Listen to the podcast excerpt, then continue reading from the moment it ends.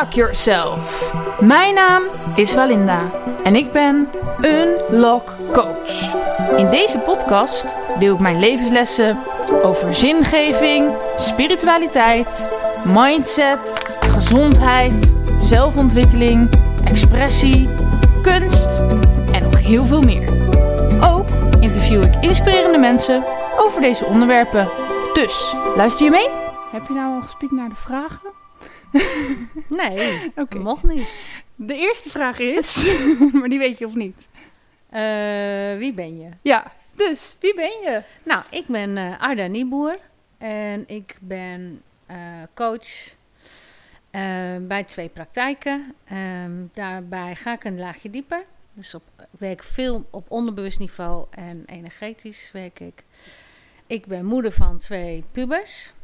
En ik eh, ben baasje van een hond en twee katten. En eh, ja, wat ben ik nog meer? Ik ben nog heel veel meer eigenlijk. Oké. En wat voor opleiding heb je allemaal gedaan?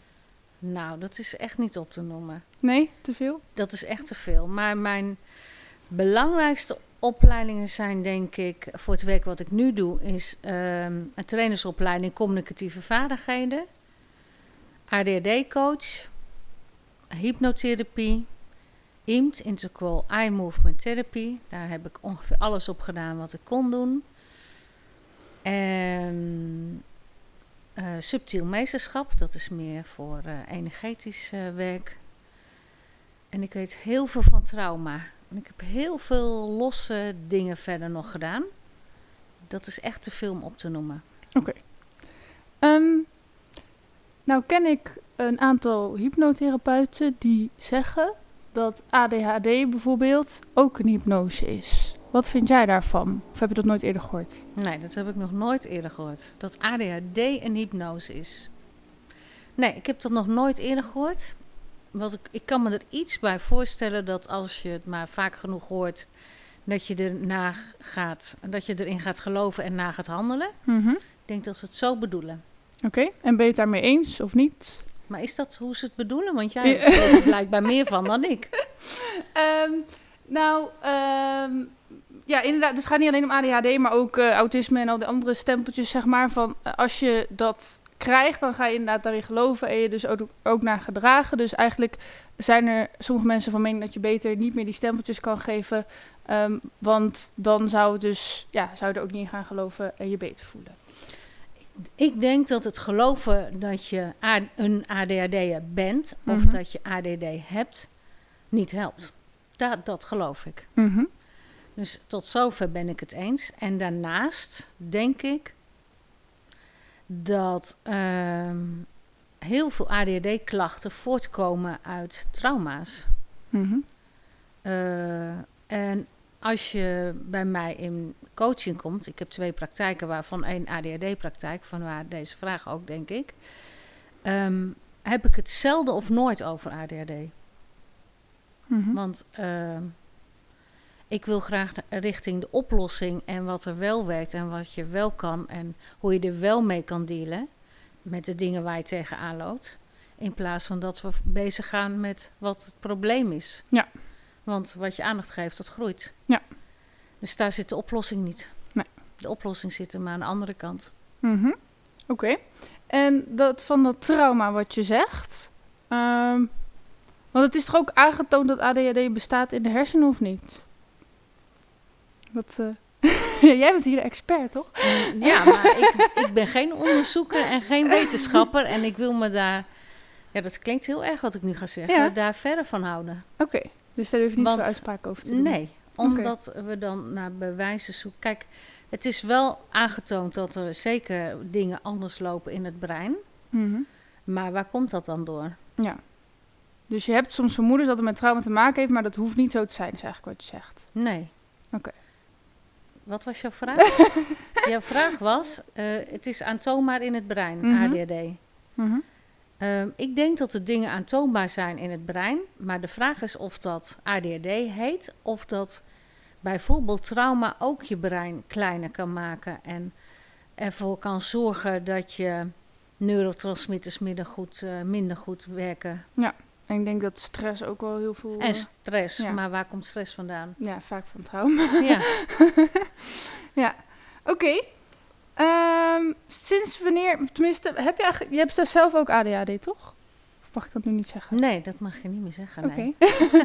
ik heb ooit een diagnose ADHD gehad. ja. Ik weet niet meer of dat nou eh, ADD, eh, het stille teruggetrokken type, of het gecombineerde type Mhm. was. En toen was ik 40, dus dat is eh, heel lang geleden. Want nu ben je...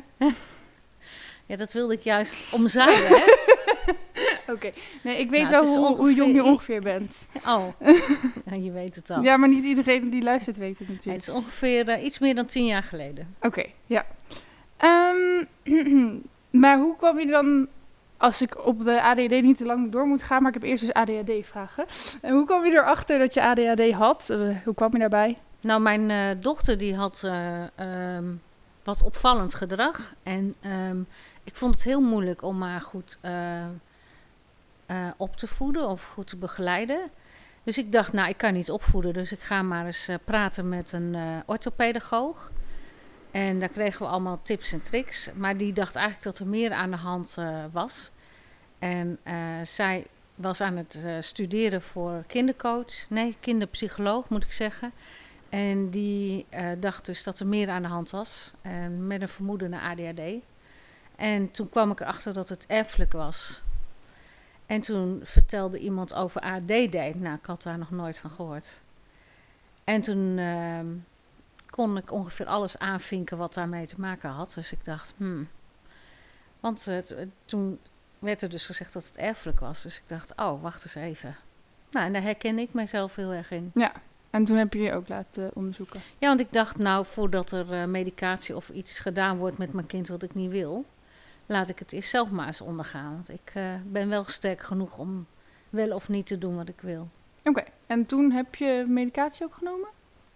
Ja, ik heb wel medicatie genomen en ik eh, moest toen een ADHD-training doen. En die ADHD-training bestond ehm, uit, een, uit time management en cognitieve gedragstherapie. En toen dacht ik, eh, of toen zei ik ook hardop, klinkt een beetje arrogant, Mhm. daar heb ik niks aan. Want ehm, ik ben al trainercoach en ik geef zelf time management trainingen, dus je kan mij daar helemaal niets leren. En cognitieve gedra- gedragstherapie, daar heb ik masterclasses in gedaan. Heb je, heb je mij ook niets te leren? Maar ja, dat was een vast protocol. Dus er werd eigenlijk niet naar mij gekeken of naar mijn achtergrond gekeken of wat dan ook. Ik moest dat gewoon doen omdat dat het protocol was. En ehm, nou, toen, toen heb ik, eh, ben ik gaan lezen, lezen, lezen. Omdat eh, ja, eigenlijk beide, kinder, beide kinderen in aanmerking kwamen en ik zelf dus ook. En toen heb ik de, zelf de ADHD-coachopleiding gedaan, omdat ik het eigenlijk super slecht vond dat er zo volgens vast protocol gewerkt wordt. Ja, want ehm, oké, dus er mist in ieder geval een persoonlijke aandacht als ik het dan zo hoor in hoe ze Nou, jou in mijn geval wel, Ja. ja. Maar wat mis je dan nog meer aan zo'n algemeen ding? Want ik denk dat time management wel een ding is waar de meeste ADHD's op vastlopen, of niet? Daar lopen ze wel op vast, maar een ADHD'er leren hoe ze eh, volgens vast protocol bepaalde dingen horen te doen, is niet wat gaat werken. Nee, daar ben ik het wel mee eens. Dus, eh, en het is ook een hele, ja, ik zou bijna zeggen, neuro. Kijk, je hebt neurotypische breinen die lopen gewoon lineair en die, die hebben totaal geen problemen met time management. Mhm. En als mensen met een neurotypisch brein gaan vertellen aan iemand met de diagnose, Mhm. zus en zo moet het. Ja, dat is leuk, maar dat, zo gaat het niet werken. Nee. En hoe moet je dat dan wel doen? Ja, dat is voor iedereen anders. Ja. Ik denk, weet je, waar ik echt, echt in geloof, is dat je eh, gevolgschade, trauma's van het eh, eh, verleden of dingen waardoor dingen niet goed lopen, dat je die echt achter je moet laten en verwerken. Dat je vooral uit moet zoeken wat wel weet en wanneer je wel goed in staat bent om de dingen te doen en die dingen met name te analyseren. Heel veel dingen komen niet uit je handen omdat je gestrest bent. Maar voel, je weet niet dat het al stress is. Dus het herkennen van stress is super belangrijk. En ook weten hoe je die stress weer omlaag kan brengen. Mhm.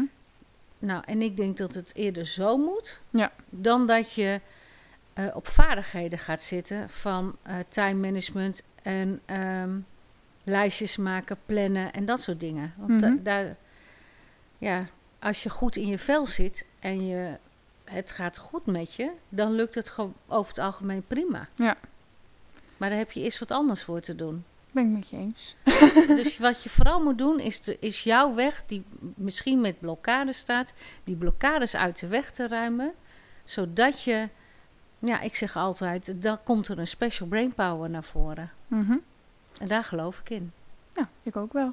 Ja. Ehm, even kijken.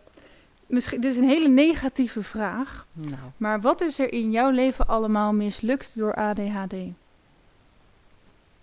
hmm, heel veel. Nou ja, ik weet niet of het door ADHD is. Nee. Ehm, nee. Er is in, nou, ik ga, mag ik hem anders, Ja. mag ik de vraag ook veranderen Ja, of liever niet? Wat is er in, mis, in mijn leven mislukt? Ja. Want ik weet niet of dat door ADHD is. Nee. Het is wel door hoe ik gevormd ben en hoe ik ben, waardoor het niet goed is gegaan. Mhm. Kijk, ik denk wat er mislukt is, is. ehm, en ja, het is inderdaad een negatieve vraag, want wat is mislukt? Mhm. Ik geloof namelijk dat er bijna niets voor niets is, hoe vervelend sommige dingen ook zijn. Ja. Weet je, ik gun niemand mijn leven. Maar het heeft gemaakt tot wie ik ben, waardoor ik nu op een fantastisch mooie manier mensen kan helpen. Ja. En ik schrik ook niet als er mensen erge dingen zeggen over zichzelf, over dingen die ze zouden willen doen, of mensen die heel erg in de put zitten, of wat dan ook. Want ik weet ook dat je eruit kan. Als Mhm. je in de put kan, kan je er ook uit, namelijk. Ja. dus wat is er mislukt? Heel veel. Maar is het mislukt? Dat, eh, zo mag je mijn vraag inderdaad beantwoorden. Eh, nee, ik heb ook ehm, een, een typetje, die heb ik mis met twee S'en. Lukt genoemd, zeg maar. Hmm, Om dan een beetje zelfspot met mezelf te drijven. mooi. Ja. Ehm, hoe kwam je erachter? Oh ja, dat is. Nee, dat heb je eigenlijk al een beetje gezegd van eh, hoe je dat je ook coach wilde worden. Maar je was daarvoor natuurlijk ook al coach. Ja, ik ben eh, bijna 21 jaar geleden begonnen met. eh, ik ben, heb eigenlijk mijn hele leven nog eens overgedaan in trainersopleidingen en coachopleidingen. Mhm. Oké. maar hoe, eh, ehm, dus hoe begon het coach eh, interesse bij jou te wekken? Ehm, ik was eh directiesecretaresse en hoofdsecretariaat bij Deloitte. Ik heb geen idee. Ehm, als ik nu terugkijk, denk ik: wauw, jeetje, dat is echt een heel ander leven. Hoe ben ik erbij gekomen? Maar goed, eh, ik was daar nog best goed in ook. Achteraf denk ik: hoe dan? Maar goed. En eh, toen werd ik zwanger van mijn eh, oudste, van mijn zoon. En dat is dus nu bijna 21 jaar geleden. Dat, die is in juli geboren. En toen zei ik, ik wil graag part-time werken, want ik ben zwanger. En toen zeiden ze van, oh, nou dan ga je dit toch in drie dagen doen. En toen zei ik, ja, ik ben nu al nooit voor half zeven thuis of weg hier. Dus dat ga ik echt niet doen. Want eh, straks met een kindje erbij, dan, eh, hoe moet ik dat dan doen? Dus toen heb ik ontslag genomen. En toen dacht ik, nou, als ik nu niet ga doen wat ik altijd heb gewild, dan ga ik het nooit meer doen. En dat was training geven. Dus toen heb ik een, eh, de eerste opleiding gedaan, trainersopleiding communicatieve vaardigheden. En zo is het begonnen. En toen heb ik eigenlijk mijn hele leven nog eens overgedaan in trainersopleidingen. Ik was vroeger een heel stil, teruggetrokken, verlegen meisje. En ehm, toen ik leerde praten, dat was zo rond mijn achttiende, voor mijn gevoel. Toen leerde je praten. Ja, toen leerde ik praten.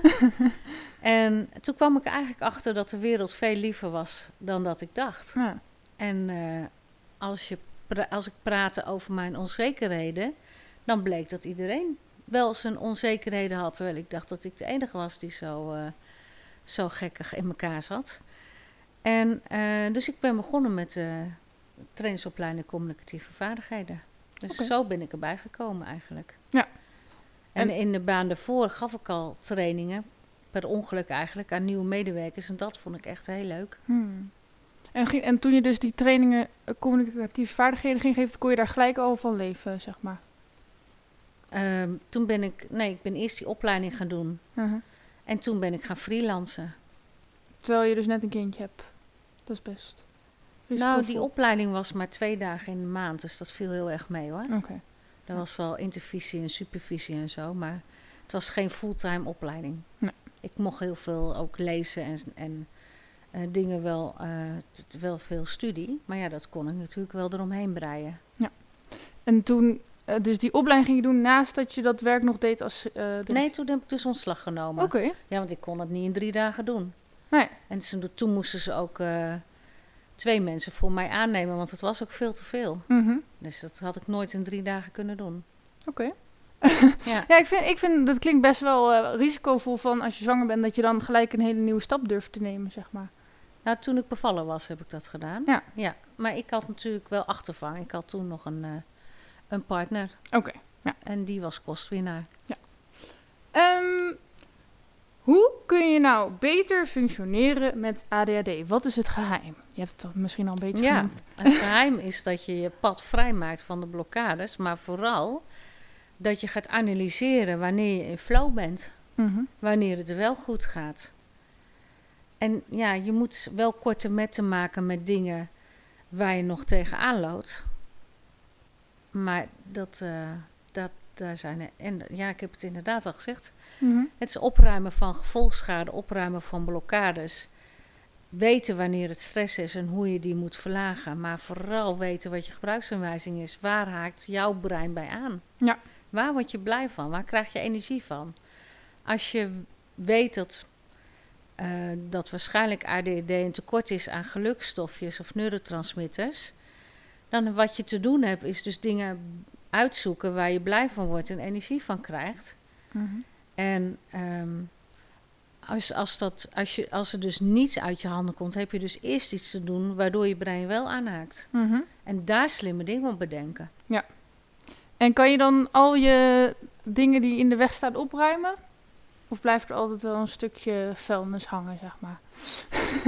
Ik weet niet of er één mens op de wereld is die helemaal alles opgeruimd heeft. Mhm. Dan heb je het denk ik over Boeddha of Jezus. Of Mhm. ik, eh, nee, ik denk dat iedereen mag, kan blijven werken aan de dingen Ja. die er zijn. Ja. Oké. Ja, er is niemand die dat helemaal... Ja, ik denk dat het een soort ui is die je afbelt. Ehm, ik had ook nog even een beetje op je site gekeken. Ehm, ja, dit heeft volgens mij ook te maken met de gelukstofjes waar het over had. Van hoe komt het dat een ADHD'er meer moeite heeft met starten? Ja, als je volgens mij geen gelukstofjes in je brein is dan, denk ik. Maar ook in je darm maak je ook heel veel gelukstofjes aan. Hè? Eh, als je dat dan niet aanmaakt, dan kan je gewoon heel mo- veel moeilijker starten, toch? Is dat het? Of is er nog meer waardoor je moeilijk aan taken kan starten?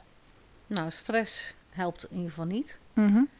Ehm, Terwijl eigenlijk met stress zou je toch juist... Want dan zit je wel in een soort gejaagde toestand... waardoor je zou denken, dan ben je sneller.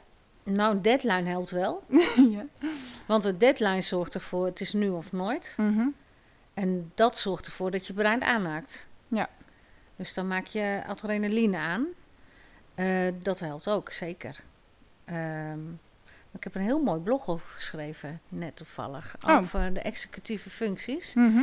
Ehm, maar aanhaken van je brein, dat doe je vooral door eh, te zorgen dat je dopamine aanmaakt. Of slimme dingen te bedenken of uit te vinden. Bijvoorbeeld, ehm, als je 10 minuten ergens mee bezig gaat, dan haakt je brein aan. Dus als je een timertje zet, ik geef even een voorbeeld. Als, ik vind de tuin doen vreselijk, maar soms moet het echt gebeuren. Zeker als er een verjaardag aankomt en mijn tuin moet vol met visite. En ik schaam me kapot dat die tuin er zo uitziet. Dan zeg ik tegen mijn zoon: Goh, Joep, wil je even helpen? 10 minuutjes om even de tuin te doen. Nou, dat wil hij dan wel. Dan gaan we 10 minuten bezig. Nou, hij zegt na 10 minuten tabé. Prrt, het uh, tuinmetje gaat af. En hij zegt: Toedeloe, mam. En ik ben helemaal aangehaakt. En ik uh, vind mijzelf smiddags nog steeds in de tuin. Mhm. Dus ja. bedenk slimme dingen om aan te haken. En uh, iets leuks doen helpt daarbij. Ja. Maar Okay. slimme dingen bedenken ook. Dus je hebt dopamine nodig om te beginnen. Maar je maakt toch ook ehm, van social media maak je dopamine aan? Ja. Dus dan zou je... Maar ja, dan ga je niet meer van social media af. Je hebt hele eh, verstandige keuzes om dopamine aan te maken. Mhm. En je hebt hele minder verstandige keuzes om dopamine aan te maken. Mhm. Alcohol, roken, energiedrankjes, koffie, blowen, drugs zijn allemaal dingen die wat minder eh, goed voor je zijn. Mhm. Social media. Maar er zijn ook hele verstandige keuzes om eh, dopamine aan te maken. Daar heb ik trouwens ook een mooi blog over geschreven. En Volgens mij heb ik die laatst gezien, maar ik ben de verstandige even vergeten. Eh, sporten, denk ik. Heel goed. Muziek? Nou, Alleen Linda. duurt, maar sporten duurt langer voordat je het aanmaakt, toch? Nee hoor. Gewoon ook na 10 minuten dan of zo. Nee, als jij, ook al ga je maar een eindje wandelen, dan maak je het al aan. Oké, ja. Muziek, zonlicht. Zonlicht, sporten inderdaad, en bewegen, buiten bewegen. Even een pauzemomentje nemen. Als het bij je past zou dat meditatie kunnen zijn, maar gewoon even naar buiten staren is ook goed. Gewoon eventjes even afkoppelen als het ware. Ehm, ja, ik weet eigenlijk niet. Eh, het waren er vijf. Hoeveel hebben we er genoemd? Zingen, dansen. Eh, gezond eten, denk ik. Of, Yoga bijvoorbeeld. Oh Ja. Eh, ik doe zelf heel graag Chin en Qigong, daar word ik heel gelukkig van. Wat is dat eigenlijk?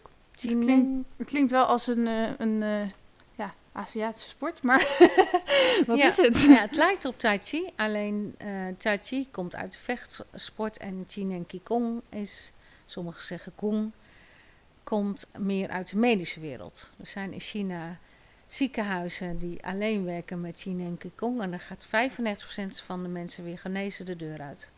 Dus dat is een bewegingsmeditatie, bewegingsleer, die ervoor zorgt dat alle meridianen eh, weer gaan stromen. Heel mooi. En als je dat dan doet, dan gaat je dag dus eigenlijk beter, merk je. Zeker. Oké. Heel veel beter. Hm. Ja, want je komt in die flow. Ja. Ja, en het werkt echt ook door. Maar zingen, eh, Walinda, is ook een Ja, hele het. fantastische. Ja, ik heb eigenlijk wel mijn eigen... eh, Niet dat die altijd werkt, want er is altijd weer een moment dat je denkt... nou, nu heb ik alles geprobeerd en het lukt nog steeds niet. Maar ik heb echt wel mijn eigen gebruiksaanwijzing eh, van wat voor mij werkt, ja. Goed zo. Ehm, Dan ben even, ik eigenlijk wel benieuwd wat het dan is. Of wil je nu de mijne weten? nou, je mag wel vragen. Maar eh, nou, bij mij is het ook yoga, eh, zonlicht, eh, wandelen of fietsen, sociaal contact, podcast maken, zingen dus, schrijven, ja, dansen, muziek. Maar toch, soms dan, dan, dan ehm, nou ja, voel je bijvoorbeeld even heel slecht. Dan kan je zelf echt niet op gang krijgen. En dan zet ik muziek aan. En dan denk ik van, oh, wat dat ik hier nu iedereen heb gedacht. En dan is dat het, zeg maar. En soms dan zet je het aan en dan doet het helemaal niks. Dat is zo gek. Hmm. Is het wel vrolijke muziek dan? Ehm, Want dat scheelt enorm, hè? ja, kan je? Ja, zeker. ja, ik kan heel hard huilen ook bij muziek. Ja, ja. ja. Dan voel ik me, het is lucht wel op waarschijnlijk, maar ik voel me niet direct beter. Nee, meestal is het wel vrolijk. Maar gewoon, het kan zeg maar, dus bijvoorbeeld één nummer wat dan lijkt dan een hele week te werken. En dan die week daarna doet hij het niet meer, zeg maar. Oh ja, dat kan. maar ik denk dat jouw brein ook heel erg houdt van afwisseling. Ja, zeker. Dus dat hoort ook bij je gebruiksaanwijzing. Je Ja. hoeft het niet alle, altijd hetzelfde te blijven doen. Oké, maar eh, heb, ja, heb jij jouw gebruiksaanwijzing al helemaal verteld dan? Want dat is wel een goeie. Nou, mijn uh, gebruiksaanwijzing wisselt af. Mhm. Net, eh, want ik hou helemaal niet van vastigheid. En eh, zo zijn de periodes dat ik heel, heel eh, bewust en veel werk met een bullet journal bijvoorbeeld. Ik heb wel ook elke ochtend een ochtendritueel. En die hou ik er echt in. En wat is jouw ochtendritueel dan? Ik begin altijd met een zelfhypnose, meditatie, een soort van installatie, bekrachtigen van een aantal eigenschappen. Mhm. Ik douche altijd koud af, Hm. twee minuten. Mhm. Waar, en ik doe daarbij altijd een ademhalingsoefening. En ehm, er zijn ook periodes geweest dat ik elke ochtend begon met schrijven. Dat doe ik eigenlijk altijd. Oh, dat ja. is echt heel goed. Mhm. Schrijven is echt heel goed voor je. Ja. Ik deed altijd morning pages, dat wil zeggen drie bladzijdes eh, gewoon van me afschrijven. En er kwam altijd iets moois uit. Het werd altijd milder of helderder of liefdevoller. Eh, of ik zag de oplossing of ik ga het zo doen. Echt een hele mooie manier. En ik, nu ik eh, wat meer met trauma. Ik heb net een uh, training uh, traumaverwerking achter de rug. En sinds ik dat heb gedaan, doe ik een aantal keren per dag. Mag zal ik het vertellen? Mhm. Misschien heb, heb jij er wat aan, of andere mensen ook Ja. wat aan. Dat zijn drie dingen. Mhm. En als het, als het lukt, moet je ze gelijkertijd doen. Mhm. Eén is oriëntatie. En oriëntatie betekent focus eens op je omgeving. Want vaak als je je niet lekker voelt, Zit je niet in het nu? Ja. zit je niet, ja, dan zit je in jezelf, maar niet, je kijkt niet naar buiten. Dus eh, focus eens op een voorwerp of op je omgeving en beschrijf in je hoofd of hardop wat je ziet. Ja. Dus oriënteren, dat is stapje 1. Stapje 2 is ademhaling. Kijk eens als neutrale waarnemer naar je ademhaling. Je hoeft hem niet te veranderen, hij is gewoon goed. Misschien verandert hij wel, maar misschien ook niet. Maar gewoon eens focus op je ademhaling. En de derde is eh, focus op je lichaam en met name waar maakt je lichaam contact met bijvoorbeeld de grond of de stoel, rug tegen de leuning, je, waar zit je zitvlak als je ligt, waar voel je, waar eh, maakt je hoofd contact met het bed of de bank enzovoort. Dus Ja. waar maakt je lichaam contact? Het zijn eigenlijk alle drie vragen over het nu. Toch? Ja, dat Ja. klopt. Dit zijn manieren om in het nu te komen, maar ook om meer balans te krijgen tussen denken en voelen. Ja. Want ik denk, als je. eh, ik denk dat de meeste ADHD'ers enorm in hun linker hersenhelft zitten. Mhm. En als je meer naar je rechter hersenhelft en je voelbrein gaat, en daar balans in kan vinden, dan ben je er ook. Oké. Maar volgens mij zijn ADHD'ers, als ze dus bestaan, maar zijn het eh, hele gevoelige mensen. Dus dan zou je zeggen dat ze al in die hersenhelft zitten van nature. Linker hersenhelft? Ja, wacht even, ik weet niet helemaal goed. Welke... Voelbrein? Ja, wat is je voelbrein? Is dat de... Welke kant is dat? Nee, je hebt drie, drie breindelen. Linkerbrein, rechterbrein, voelbrein. Oh, oké, ja. en wat is het verschil? Met je voelbrein eh, maak je keuzes. Mhm. Met je voelbrein voel je de hele dag, is dat oh jee of oké? En daar zit ook je motivatie. Dus eigenlijk weet je al dat als je geen keuze kan maken... of je bent niet gemotiveerd en je, het lukt je ook niet om jezelf te motiveren... of je bent onrustig, dus je hebt die OJ-kant een beetje te hard aanstaan... terwijl dat waarschijnlijk niet nodig is... Mhm. dan zit je waarschijnlijk te veel in je linker breindeel. In je linker breindeel, daar zit analyse en begrijpen van je probleem. En daar heel hard aan werken, dat is nog meer linker hersenhelft. En ook woorden vinden aan wat je probleem is, is nog meer linker hersenhelft. En daar zit de gemiddelde ADHD'er, als ik hem zo, zo mag noemen. Mhm. Zo wil ik hem eigenlijk niet noemen, Nee. maar voor de duidelijkheid zit daar zo'n 80 tot 95 procent, gok ik. Mhm. Die hebben allemaal drukke hoofden, Mhm. wandelende hoofden. Mhm. Maar ze moeten juist meer naar hun lijf. Ja. En het rechterbreindeel is veel meer de oplossingskant. En veel meer het associatieve brein. Dus verbanden leggen, metaforen gebruiken, verhalen vertellen, beelden, visualiseren. Dat zit in het rechterbrein. Maar dan zegt iedereen die ik in mijn praktijk krijg, ja, maar die heb ik wel. Dan zeg ik, ja, dat klopt. Als je ergens binnenkomt en je maakt met de contact met een ander of met je afdeling of je team, dan ben jij degene die het rechterbreindeel in één klap overziet wat er aan de hand is en hoe het opgelost moet worden. Maar als het over jezelf gaat, dan zit je in je linkerbreindeel en dan ben je dus gericht op het probleem. Ja. En wat je aandacht geeft, dat groeit. En hoe komt het dan dat, dat ik zeg even we, want ik voel me nu dus ook even een ADD. In principe heb ik de diagnose gekregen. Eh, hoe komt het dan dat, dat we dan zelf naar ons eh, analyserende brein gaan, zeg maar?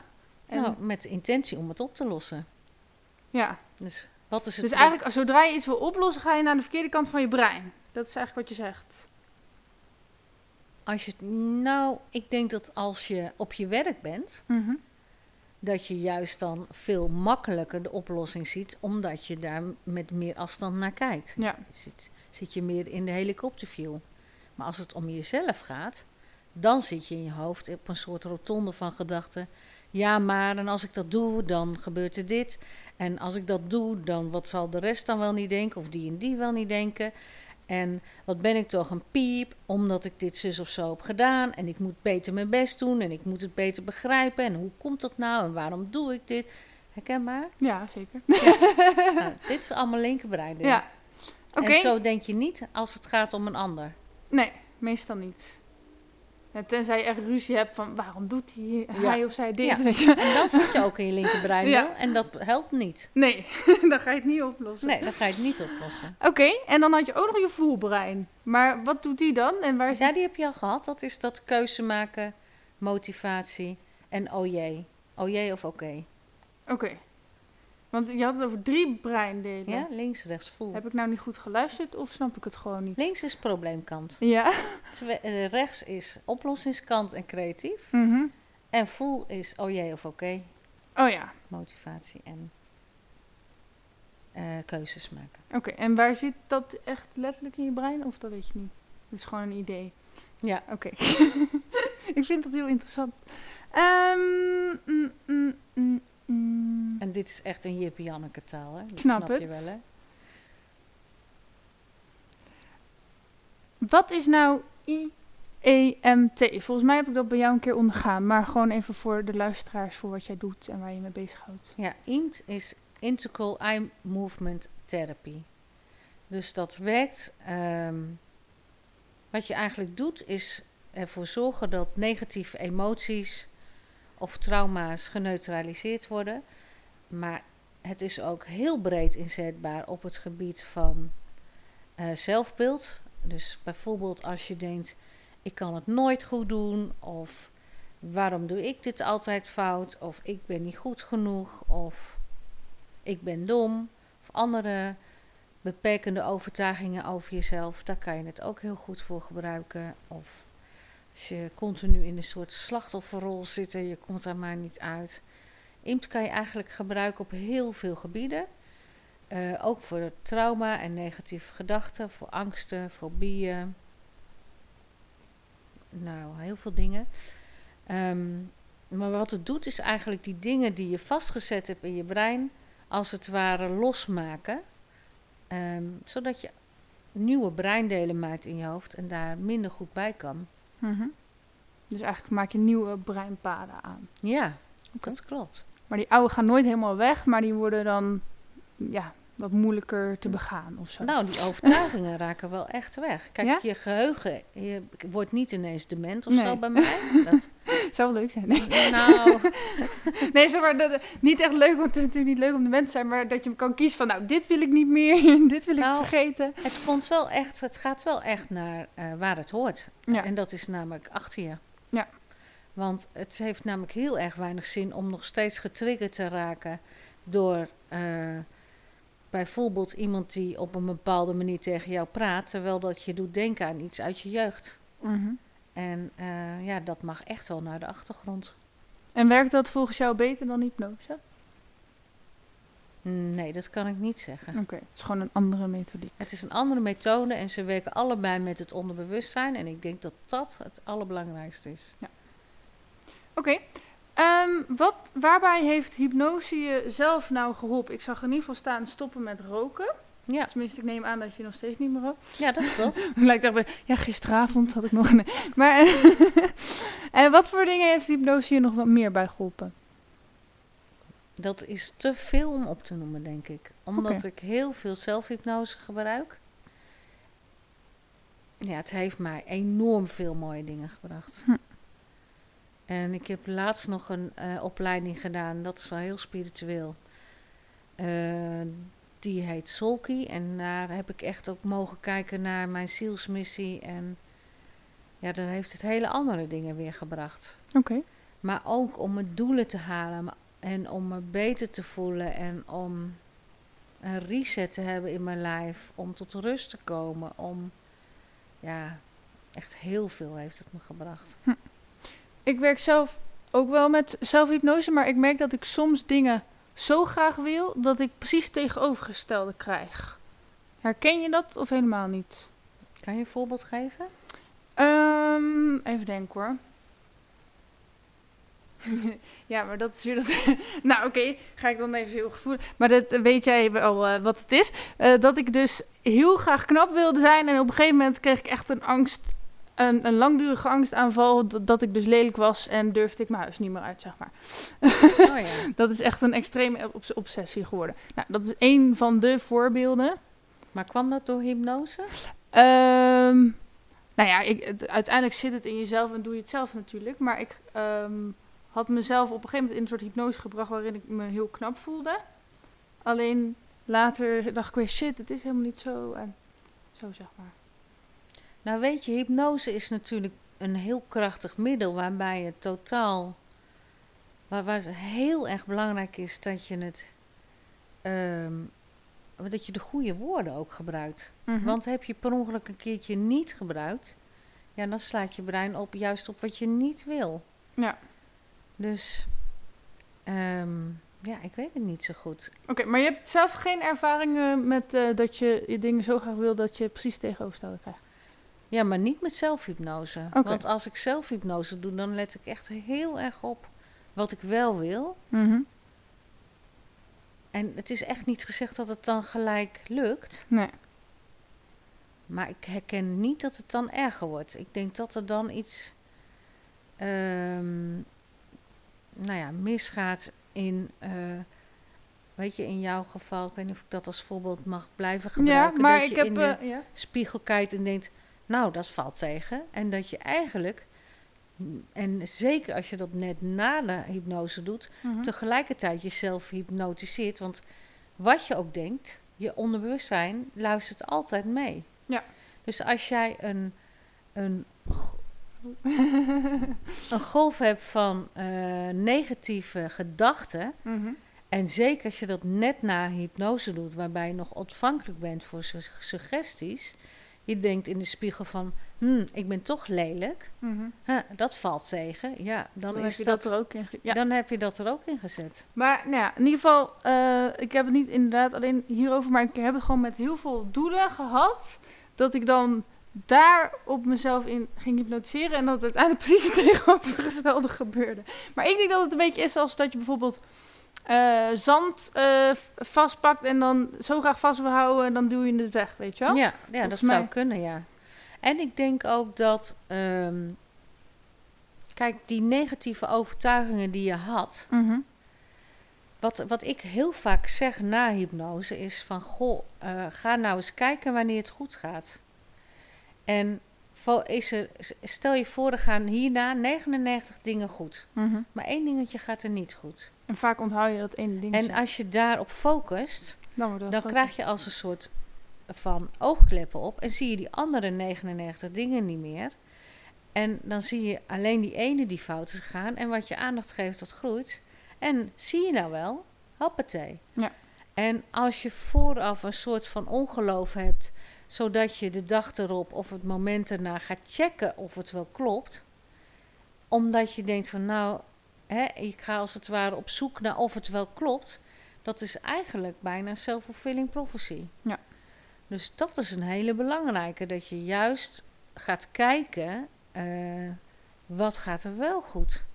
En in plaats van te checken of het wel klopt, want het is toch checken of je het niet toch nog hebt. Ja. En dat is toch weer in hypnose de verkeerde kant op. Ja, dat is toch twijfel. Oké. Eh, maar in ieder geval, jij hebt dus niet die ervaring van dat dingen precies anders... Nee, je Nee. bent er wel redelijk vrij. Ja. Maar eh, bijvoorbeeld, oké, bijvoorbeeld een ADD is ook wel vaak zijn sleutels kwijt of zo. Heb je dat nog steeds? Ik? Ja, Ja. oké. Want dat zou je er ook uit kunnen hypnotiseren dan. Of... Maar ik heb het niet heel veel en ook niet zo hinderlijk dat ik er per se wat aan moet doen. Nee. En ik ben ook milder geworden naar mezelf. Kijk, op tijd komen vind ik nog steeds lastig, Mhm. maar het boeit me weinig. Ik heb juist dat ik er nu zo goed in ben geworden.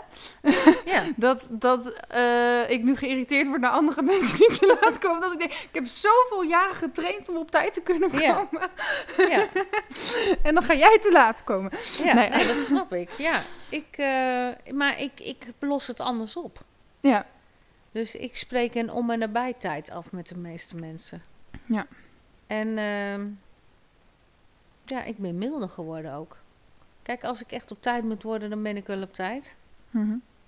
Ja, en soms is het onvermogen of onmacht. Nou ja, dat is dan zo. Ja. Ik, maar het maakt me niet meer zoveel uit wat de rest van de wereld denkt. nee. Dat scheelt ook een hoop. Maar in Maar ieder dan geval, echt al je problemen weghypnotiseren kan dus eigenlijk bijna niet, hè? Nou, dat weet ik niet.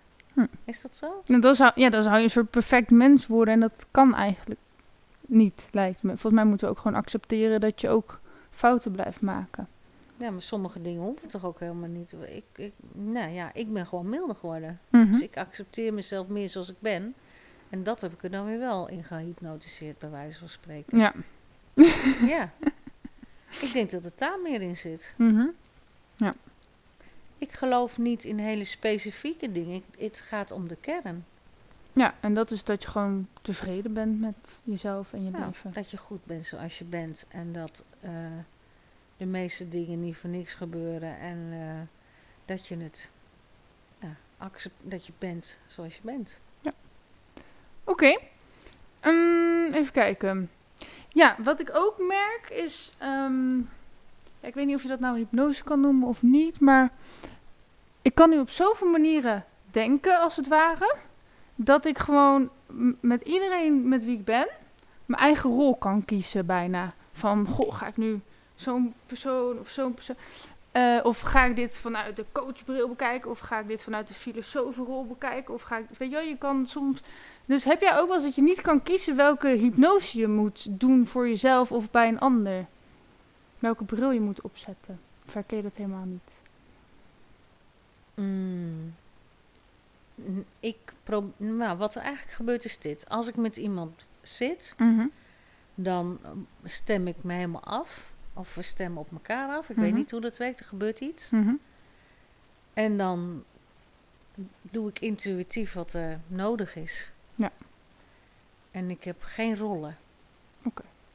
Weet niet of ik überhaupt rollen heb.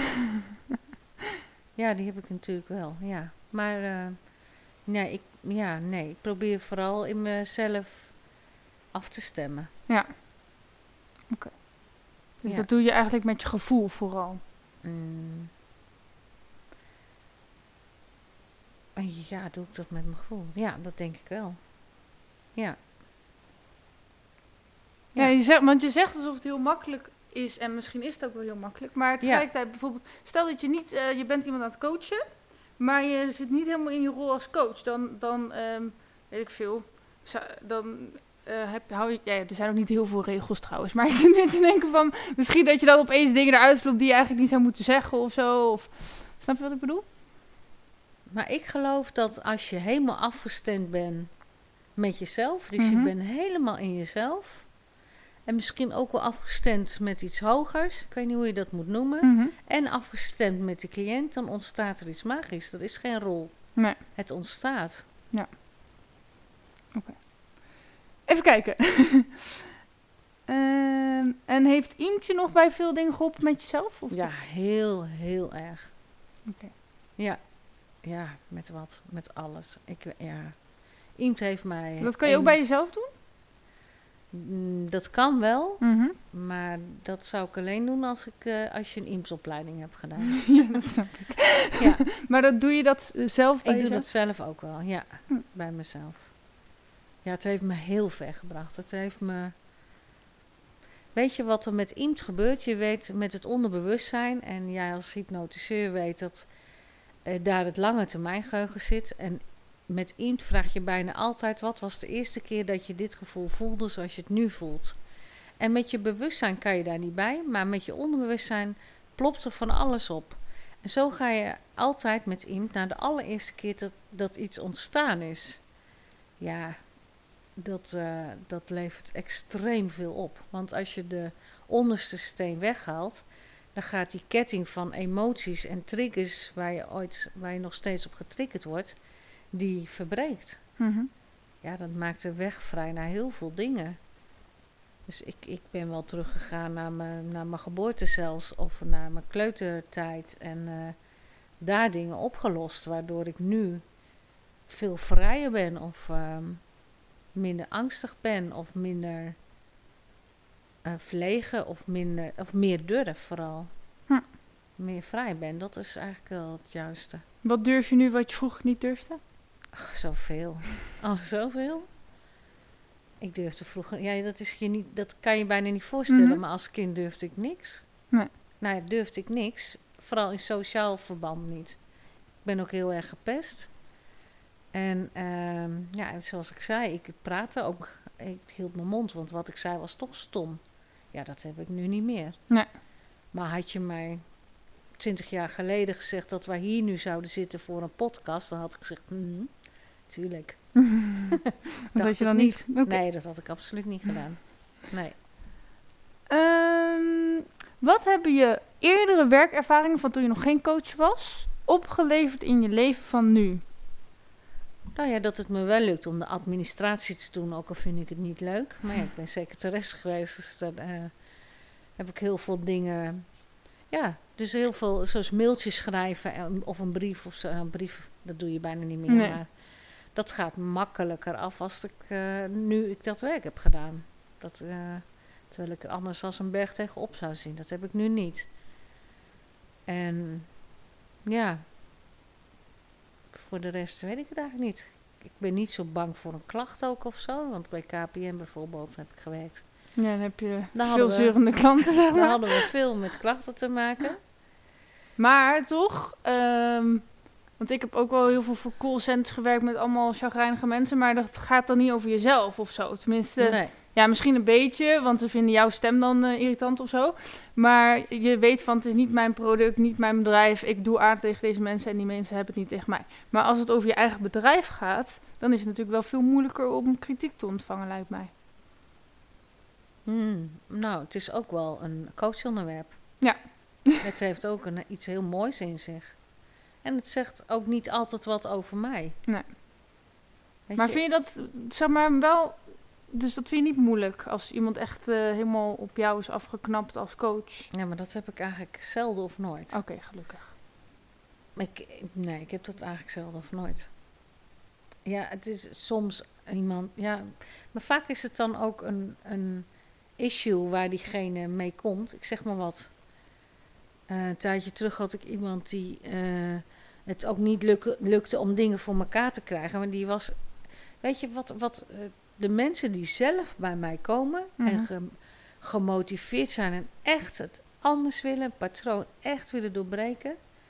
Ja, dat, dan, dan heb je dat helemaal niet. Nee.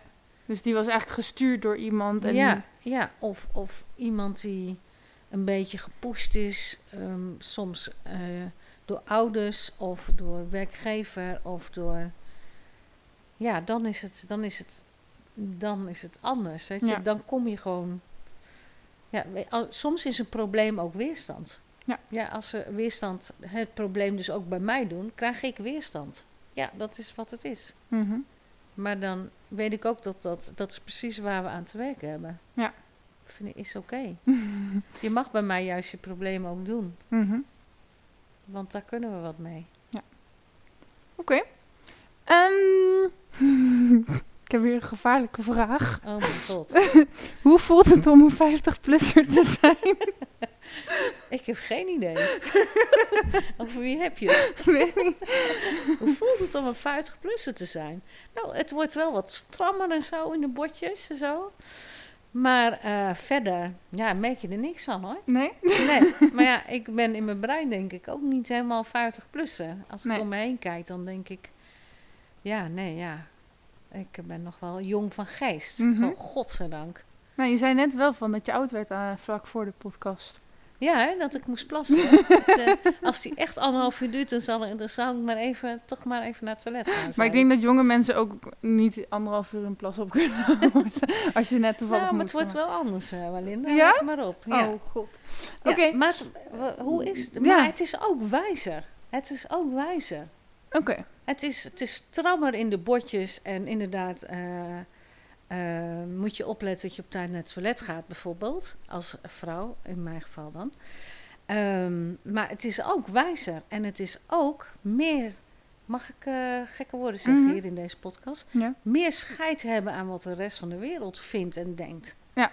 Want je maakt, mag ik nog meer gekke Ja. dingen zeggen? Je maakt iemand van mijn leeftijd de pis niet meer zo snel lauw. Je hebt het allemaal wel gehad. Ja. Nou ja, allemaal gehad, maar... Dus ja. zou je nog terug willen naar een andere leeftijd als je... Nee. Nee? Nee, nou, ik zou wel wat jonger willen zijn. Maar ik zou niet meer mijn eigen leven jaren terug willen. Nee. Dat zou ik in een ander leven jaren terug Ja, oké. Maar als je nou gewoon met de ervaringen van nu een leeftijd mocht kiezen. Ja? Wat is dan de Oh. leukste leeftijd? 18? Ja? Ja. Met alles wat ik nu weet. Ja.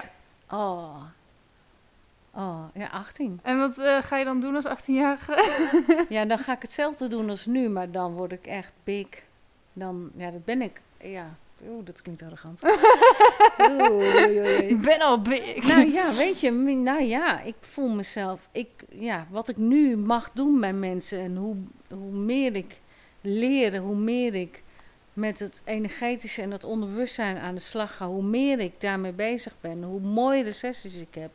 Joh, als je daarmee mag beginnen als je 18 bent. Voor. Maar dan is... Maar ook de, Ja. ook de wijsheid die ik nu heb. Maar ja, weet je, deze, je krijgt dat niet met 18. Nee. Dus En- het, ja, het is, Ja, en ook eh, stel dat je... Dan ben je 18, maar dan zouden mensen je serieus nemen dan, hè? Dat is ook nog de vraag. Nou, als je Als dezelfde kan, wijsheid ja. hebt. Als je het goed kan brengen misschien. Ik weet het niet. Ja. Oké. Moeilijke vraag. Nou, het is gewoon interessant van... ehm, heel veel mensen kijken... Tenminste, oké, ik kijk best wel op tegen ouder worden. En dan... Niet dat ik jou zo oud vind, hè, maar je bent wel ouder dan ik. Ehm, en dan kan jij wel zeggen van dat het dus eigenlijk niet zo erg is. En aan de andere kant zou je toch ook wel weer jonger willen zijn. Nee, ik zou niet jonger willen zijn, denk ik. Maar wel qua lijf. Dat, omdat ik echt wel pijn heb soms. Maar jonger, nee. Ik ben eigenlijk wel blij met mijn leeftijd. Ja. Ik zou nog wel... Nou, f- ja, qua werk misschien. Omdat ik het nu zo ontzettend gaaf ben, vind wat ik doe. Dat zou ik wel... Dat mag ik nog maar 17 jaar doen of zoiets, weet ik het. Oh, nog korter. Maar ehm, ja, dat zou ik wel langer willen doen. Ja. Dus eh, Nou, ja. of je moet gewoon heel oud worden. ja, En Dat je hoeft ook. natuurlijk niet per se met pensioen te gaan of zo. nee, zeker, dat is waar. ik hoef ook helemaal niet met pensioen, want ik werk voor mezelf. Ik bepaal het lekker zelf. Ja. Ehm, dit kan ook een gevoelige vraag zijn, maar ik heb ook Nou, persoonlijke vragen. Ehm, ik zag op je profiel staan dat je single bent. Ehm, geen idee of je een datingleven hebt of niet en zo. Maar stel dat je dat hebt, is dat dan anders als je 50 plus bent? Ehm, wil je überhaupt nog een relatie? En kan dat nog wel als je 50 plus bent? Een relatie nog, als je 50 Ja, plus omdat, bent. nee, maar je hebt natuurlijk wel gewoon... Als je nu iemand tegenkomt, mocht je dit willen, en misschien ben je helemaal niet... ehm, dan ben je wel echt helemaal je eigen persoon geworden. Je hebt heel veel meegemaakt. Kan je dan nog wel je aan iemand anders binden, denk je? Ja, dat denk ik absoluut. Oké, Ik doe gelijk even een oproepje. mag wel. Ehm, ja, zeker, natuurlijk kan dat. Ik geloof echt nog in de liefde. Oké. Sterker nog, ik geloof dat, eh, ja, juist doordat ik nu ben wie ik ben, ik ook eh, degene mag treffen die volledig, op, waarbij we volledig op elkaar afgestemd zijn. Ja. Daar geloof ik juist in. Mhm. Waar ik vroeger wat minder goede keuzes heb gemaakt, zou ik dat nu minder snel doen. Ja. Betekent wel dat ik kieskeuriger ben. Of dat ik meer eh, mijn gut feeling ga vertrouwen. Mhm. Vertrouw. Ja. Dus ik ga nu voor... eh, ja, ik ga misschien wel voor andere... Nou, ik weet niet of ik voor andere dingen ga. Want toen dacht ik ook dat ik daarvoor ging. Maar eh, ik denk dat ik me nu niet meer eh, vergis.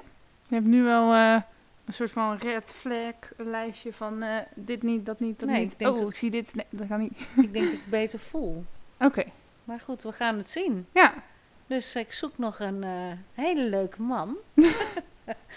Ja, nee, zeg maar, je hebt dus eigenlijk wel een soort wishlist. Dus waar moet hij aan voldoen? Ik heb een lijstje in mijn, in mijn dingen. Moet ik het even erbij Ja, is pakken? goed. Ik vind het wel. Nee, want het allerbelangrijkste is, is de klik. Ja. De klik. En, en eh, ja, voor mij is dat ook betrouwbaarheid en eerlijkheid, openheid. Ehm, ik vind eh, het wel ook wel fijn als hij wat aan persoonlijke ontwikkeling heeft gedaan. Of, ja, het zou toch jammer zijn als ik, eh, een, weet je, ik ga niet iemand als cliënt zien. Of, of ik wil ook niet dat mijn partner mij als Ja, een coach Nee, zeg maar. dat, nee. daar zit ik niet op te wachten. Ik wil geen hulpverlener zijn in mijn, in, in mijn relatie. Wat ik wel wil, is dus een soort van gelijkwaardigheid. Ja. Ja, en leuke dingen doen en eh, voor elkaar zijn, elkaar steun en toeverlaat kunnen zijn. Ja, beetje zo. Ja. Ja, een beetje een krachtige persoonlijkheid mag wel, denk ik. Maar ook wel een hele lieve en oprecht iemand. Straks heb ik honderd mailtjes van mensen voor jou. nou, leuk. Ja. ik ga een datingpodcast beginnen, denk Ja, ik. misschien kun je maar even omschrijven wat, eh, wat jij denkt wat bij mij past. Is dat niet waar? Eh, nou, ik denk dat je al een hele goede omschrijving hebt gedaan. En je, hebt, je laat al horen wie je bent. Nou, je bent ook leuk om te zien. Nou, dank Zeker je. voor je leeftijd. Ja. je bent vrolijk. Ja, je, je kleedt jezelf goed. Dus ik, ja, ik denk als mannen... Wil je eigenlijk wel een man van je eigen leeftijd? Nou, ik vind. Oh, maar dit is wel ook wel. Mhm. nou, ja, nee, het is maar net hoe jong die van geest is. Ja. Ik vind sommige mensen van mijn leeftijd of net iets ouder, mannen, vind ik soms echt oude knarren. Maar dat vind ik van vrouwen ook wel. Ja.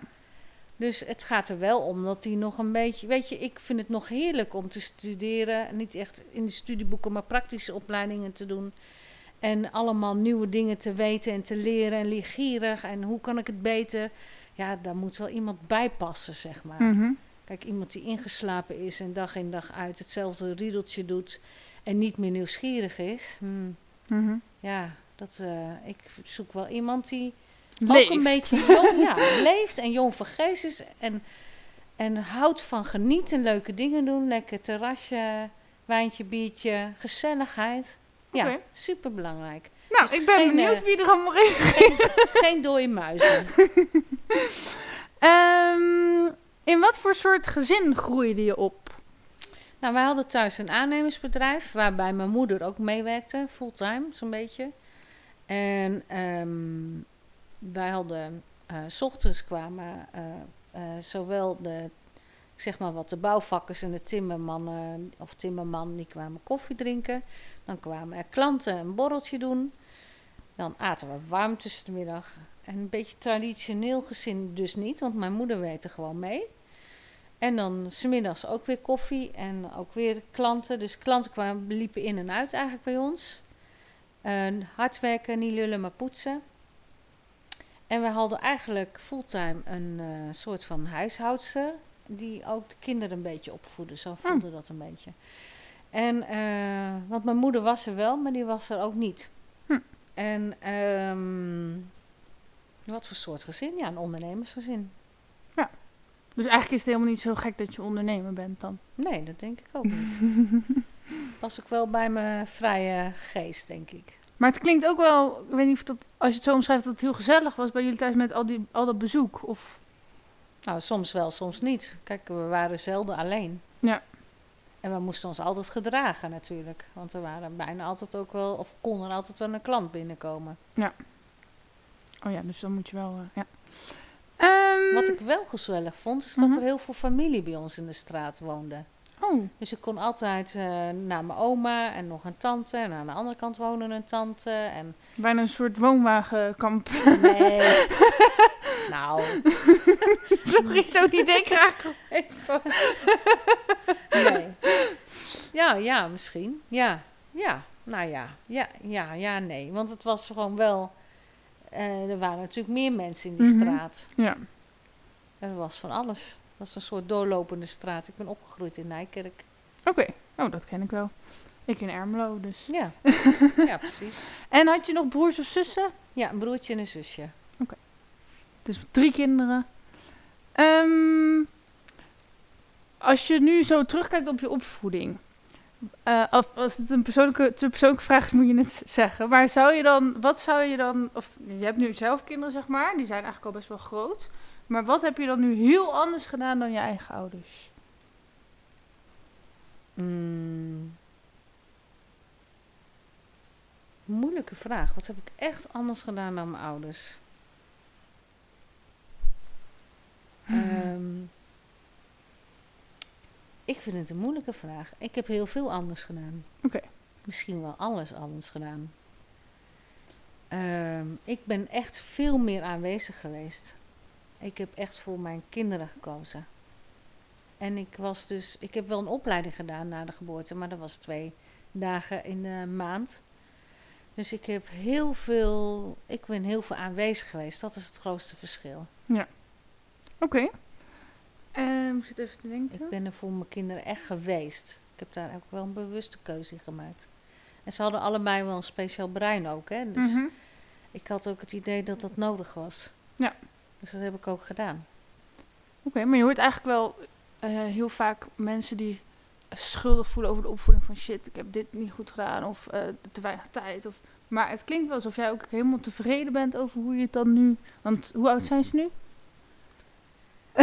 17 en 20. Maar ik ben niet echt helemaal tevreden Nee? over hoe ik... Nee, zeker niet Nee, je, zelfs. zit echt, je, je zegt het zo zelfverzekerd. Van, Nou ja, ik heb wel dingen anders gedaan, maar dat zegt niet. Kijk, als ouder klooi je ook maar wat aan. ja. En ehm, ik heb ook op de opvoeding gedaan vanuit eh, hoe ik weer opgevoed ben, in die zin. Eh, en de trauma's die ik heb meegemaakt. Ehm, ik heb zeker niet alles goed gedaan. Nee. Was het maar zo'n groot feest.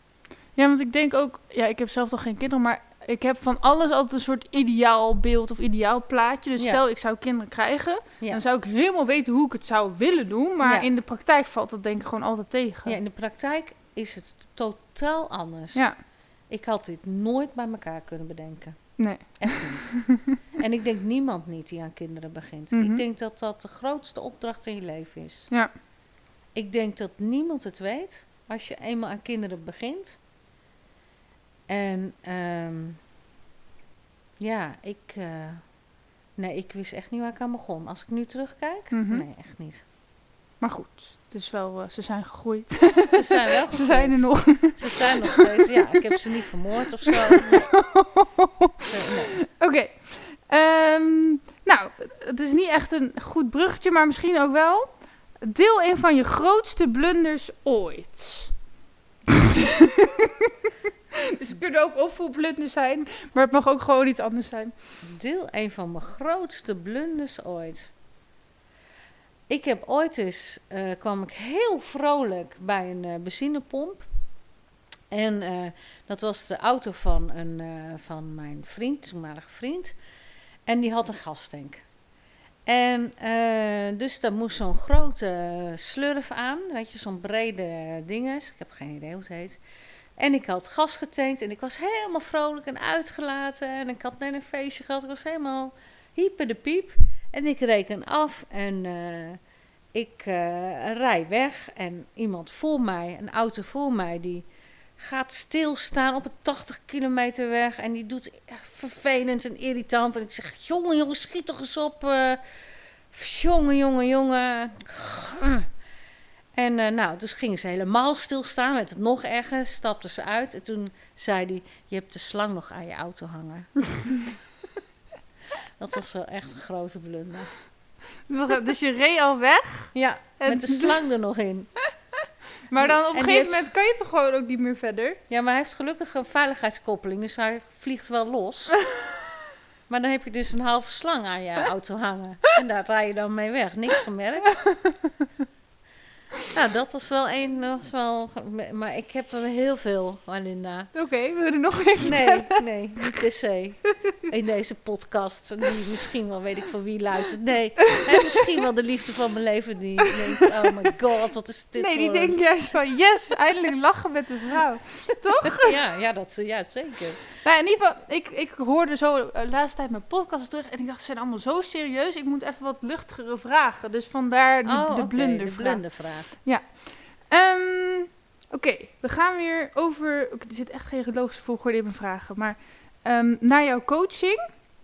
Ehm, heb je een speciale methode? Of ja, je werkt met iemand en hypnose. Maar zeg maar, iemand komt binnen.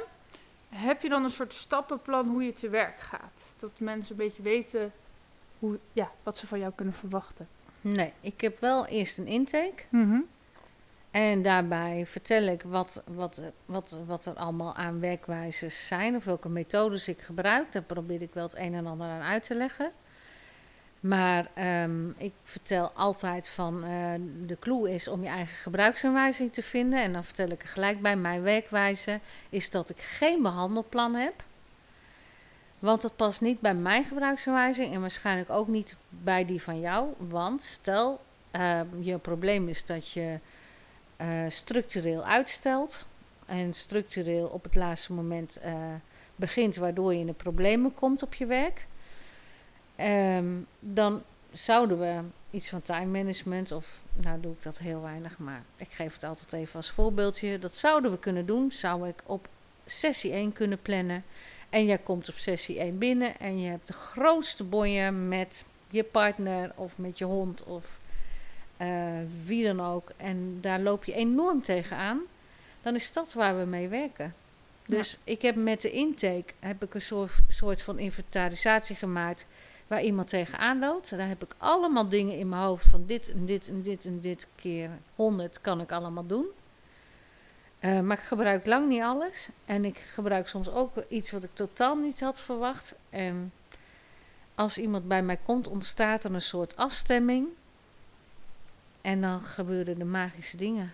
Ik, uh, ik, heb ik koppel ook alles aan elkaar, door elkaar, wissel dingen af. Uh, het is ook niet één methode die ik doe. Ik doe van alles door elkaar. Mm -hmm. ja. Ik doe wat nodig is. Ja, ik heb het zelf ook ervaren. ja. mij ook, dat is waar. Heb je ook wel eens, um, want ik coach zelf ook mensen. En wat jij zegt, herken ik ook van dat, dat er soms dingen gebeuren. Dat je echt denkt van, wauw, dit lijkt wel voorbestemd of zo, weet je. Maar soms heb ik het ook gewoon dat, dat ik, ja, ik weet niet dan is op zich de klant, of ja, klant, uh, cliënt, hoe noem je het eigenlijk? wel, ja, klant klinkt snel zo raar. Uh, wel tevreden, maar dan, dan heb ik zoiets van, ja, ik weet eigenlijk niet, het, het ging wel goed, maar ook niet. Heb je dat ook wel eens? Dat, dat gewoon iemand binnenkomt dat je denkt, ja, ik weet eigenlijk niet zo goed of dit nou heeft gewerkt of geholpen. Ja, maar ik denk als je weet met het onderbewustzijn, dan weet je het ook niet nee, altijd. Nee. Kijk, ik heb ook wel eens iemand gehad die bijvoorbeeld tijdens een vergadering uh, of na een vergadering altijd dacht: Verdorie, ik had dit of dat moeten zeggen. En dan had ik het nog zo goed voorbereid. Uh, ik had uh, bij dit punt dit in mijn gedachten. En dan heb ik het weer niet gedaan en vertikken me nog aan toe. Nou, stel, daar ga ik op Into of op Hypno of iets anders doen, energetisch wat doen, ik haal blokkades weg. Dan kan het maar zo zijn dat ik haar een maand later zie. En zeg goh, hoe gaat het? Ja, ik loop nog wel een beetje hier en daar tegenaan, bladibla. Ik zeg, goh, hoe is het eigenlijk met die vergaderingen? En dat iemand dan zegt, huh? Nou? Ik heb gewoon elke keer gezegd wat ik wilde zeggen. En ik heb mijn punt gemaakt. En nou, het is dat jij erover begint, maar uh, ik had er helemaal niet bij stilgestaan. Dat komt omdat als je normaal gesproken of veel in uh, trainingen, reguliere zorg, ben je heel hard uh, vaardigheden aan het intrainen, heel hard aan het werk. Ja. Dat hoorde ik jou ook een paar keer zeggen. Ja. doe ik heel hard mijn best. Ja, en dan gaat het juist too much. Precies. Terwijl als je met het onderbewustzijn werkt, gaat het als vanzelf. Ja. Dus dan uh, kan iemand of ik wel het idee hebben van... Goh, nou, ik weet het niet. Maar uh, dan onderbewust is er van alles wel gebeurd. Ja. Oké. Okay. Het is juist een hele zachte manier van werken eigenlijk. Ja, en eigenlijk, het gaat ook helemaal niet om uh, dat je als therapeut per se altijd het goede gevoel moet hebben van... oh, dat heb ik goed gedaan vandaag of zo. dat is natuurlijk ook niet het belangrijkste. Nee, maar dat heb ik eigenlijk wel altijd. Oké. Okay. Zelden of nooit dat ik dat niet heb. Nee. Omdat het met name gaat om uh, afstemming, volgens Mhm. mm -hmm. mij. Ja. En dan kom je er eigenlijk altijd. Ja. Met de tools die je hebt. We gaan weer um, meer naar jou als persoon. Je bent, natuurlijk ook gewoon coach, maar um, wat zijn je hobby's? Ik ben heel graag op en aan het water. Dus ik, eh, mijn vader had altijd een zeilboot, maar die eh, is helaas overleden. Dus zeilen vind ik echt super. Eh, maar daar moet ik nu echt iets voor regelen. Maar dat, is, dat zou ik wel wat meer willen doen. Mijn vader die deed ook altijd, of doet nog steeds heel vaak zeilen. Oh ja, wat gaaf. Wil je mij lenen? Nee. Heeft hij een boot? Eh, nee, maar wel. Hij, vroeger hadden we een boot en hij eh, eh, helpt mensen nog wel vaak met boten en zo. Oh, Dus. oké. Ja, ik zou eens wat meer naar een... een als maai, er is ook een maatjesbank had je vroeger. Ik zal eens kijken of dat nog bestaat. Dat je als maatje meegaat op een, of matroos, hoe noem je het? Mhm. meegaat op een boot. Maar goed, dus zeilen of op het water of wandelen, fietsen vind ik fijn. Chinenki Kong, lezen, dingen leren. Dat is echt een van mijn grootste hobby's. Vooral praktische dingen en dingen die ik eh, voor persoonlijke ontwikkeling of snel naar het onderbewustzijn te gaan. Of spirituele dingen, energetisch. Ehm, lezen had ik al gezegd. Ja. Ja, dat zijn. Oh ja, en ik heb iets nieuws. Mhm. Ehm, eh, improvisatietheater. Oh, dat is daar doe leuk. Ik, ja, daar, heb ik, daar doe ik nu een cursus in. Oh, Ja, vind ik fantastisch leuk. Dus dat is een nieuwe hobby. wow. Ja. Klinkt ook wel alsof je veel vrije tijd hebt, maar Nee, je doet het niet allemaal tegelijk. nee, dat is niet allemaal gelijk. Nee. En eh, ja, eh, ik hou ook heel veel van gezelligheid en afspreken met vrienden, Ja.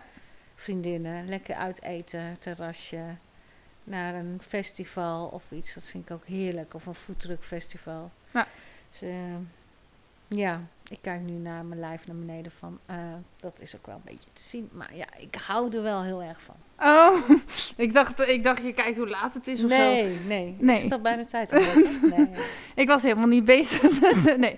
Ik vind, eh, nee, ik vind jou niet eh, dik of zo hoor. Nou, nee, kijk. echt niet. Oh, wat heerlijk.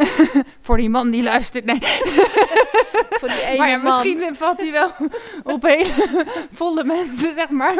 Nou ja, goed. Ehm, maar ehm, ik ga niks meer zeggen, anders zeg ik rare dingen. Ehm, waar ben je allemaal goed in? Waar ben ik allemaal goed in? Ik vind dat een hele moeilijke vraag. Eh, ik ben echt goed in mijn werk. Dat kan ik echt. En ik word daar steeds beter in, omdat ik steeds meer mooie dingen doe. Ehm, steeds meer vertrouw ook op wat er gebeurt, wat er komt. Of waar ben ik goed in? Wijntjes drinken, mag dat ook? nou, dat was Echt, eh, dat is echt een ja, talent, ben ik hè? echt goed in. Ik ben heel goed in mensen op een gemak stellen. Iedereen voelt zich na, over het algemeen tenminste. eh, bijna iedereen zegt altijd: het is net alsof ik jou al heel lang ken. Ja. En ik kan dus goed afstemmen, maar het is niet altijd gezegd dat ik hetzelfde heb bij de ander. Oké, dus dan Dus- voelt iemand zich heel fijn bij jou en dan denk jij van, hm, ik voel me eigenlijk niet zo fijn. Nou, als ik het over privé heb, hè? Ja, In mijn werk eh, is dat anders, maar privé hoeft dat niet altijd zo te zijn, nee. oké. nee. En, en waar merk ja, hoe zeg je dat? Dus bijvoorbeeld met een date heb ik wel Mhm. eens dat iemand zich gelijk vertrouwd voelt. Gelijk, ach, wat, nou, heerlijk. En dat ik denk, ja, zo fan ben ik zelf nog niet. Nee. Omdat eh, in de afstemming is het natuurlijk fijn, maar ik weet nog niet zelf nog niet zo goed. Eh, nee, bij mij, ik ben wel meer een kat uit de boom kijk. Ja, maar ik denk betreft. ook, als ik dan naar mijn eigen datingleven kijk, zeg maar, dat, ehm, hoe zeg je dat? Omdat je dan zo'n open figuur bent die, eh, nou ja, al die coachingsvaardigheden bezit, goed kan reflecteren, dan kom je al heel snel, eh, nou ja, heel sociaal over, maar ook zo over van, wauw, ik kan alles bij je kwijt, ehm, eh, je toont echt interesse. Dus je sociale vaardigheden zijn goed en dan kan iemand al heel snel een heel goed gevoel bij je hebben en denken van, wauw, dit is echt bijzonder wat we hebben. Ehm, terwijl ik heb met iedereen diepgaande gesprekken. Maar diegene komt misschien wel helemaal niet zo vaak zulke mensen tegen, zeg maar. Ja, ja, Ja. dat klopt. En ja, dat is voor mij iets vanzelfsprekends. Ja. Eh, maar ik voel mezelf niet altijd gelijk zo aan de andere kant. Nee. Dus ook al heeft iemand dat bij mij, wil dat nog niet zeggen dat ik dat ook heb bij de ander. Nee. Ook heb bij de ander. Maar ik denk, ik, ja, ik denk dus dat het daaraan ligt van... door je sociale vaardigheden... Ja, dat iemand dat misschien sneller bij jou heeft. ja zeker. Dat denk ik ook. Wat zijn je valkuilen? Nou, dit is een valkuil ook. Dus Hm. het afstemmen kan ik echt goed. Ehm, Maar het is niet altijd gezegd dat dat goede gevoel wederkerig is. Het is heel verdrietig als dat eh, anders lijkt te zijn. Ja. Ja, dat vind ik ook wel een valkuil. ja, omdat je dan dus mensen een soort van afwijspijn doet. Zo. Ja, Maar ja, goed, je kan toch ook gewoon... Ja, tenzij iemand inderdaad helemaal verliefd op je is gelijk. Dat is wel lastig. ja, maar dat gebeurt dus wel eens. Ja. Oh god, daar gaat mijn hele oproepje. Iedereen is verliefd op me. nee, maar weet je, ja, het is wel zo. Ja. Het moet andersom natuurlijk ook zo zijn. En eh, dat is minder, dat is ja, misschien wel minder vanzelfsprekend. Ja. Oké. Ja, wat kunnen we nog meer over zeggen? Nog meer valkuilen? Nog meer? ik heb heel veel Het wordt echt een soort datingpodcast, merk ik. Nee. We gaan naar de zingevende vragen. Zingevende vragen. Wat geeft jouw leven zin? Hmm. Hmm, mijn kinderen. Mijn werk. Natuurlijk. Eh, wat geeft mijn leven zin? De natuur. Hmm, kennis. Maar niet zozeer theoretisch, maar vooral spiritueel misschien. Dat Dat. zijn er best veel, toch? Ja hoor. hoe motiveer je jezelf? Dus hoe krijg je er zin in? Ja, daar heb ik echt 101 trucjes voor. Mhm. Hoeveel wil je er hebben? Ehm, drie. Oké. Eh, muziek opzetten. Dus als ik de admin moet doen waar ik geen zin in heb, zet ik muziek op. Want dan eh haakt mijn brein wat beter aan. Eh, even 10 minuten iets doen. Dan, dan lukt het me ook beter. Dus als ik helemaal geen zin heb, zeg ik, nou weet je wat, ik ga 10 minuten doen. Dan haak mijn brein aan en dan ga ik er wel mee door. En even iets doen eh, wat leuk is. Zonder dat ik erin verzeild raak, zeg maar. Dus eventjes een vriendinnetje bellen helpt mij ook om eh, weer genoeg aangehaakt te zijn, genoeg pretstofjes aan te maken om te doen wat ik moet doen. Eigenlijk moet ik vaker naar buiten. In, ik bedoel daarmee vaker uitspreken. Sparren helpt mij bijvoorbeeld heel goed. Ja. Dus als ik het moeite heb om een blog te maken, zou het me enorm helpen om wat meer te sparren. Oké. Ehm, waar gaat jouw hart van zingen? Want ik ben dus zinggever. Nou, van zingen. Ja, hou je ook van zingen? Ja, ik hou heel erg van zingen. Leuk. Dus we kunnen we afsluiten met een duetje, een grapje. Mag wel hoor. Ehm, waar gaat Als die man dan niet meer gaat zingen? reageren. Ja. Nee, ja. Nou, of juist niet.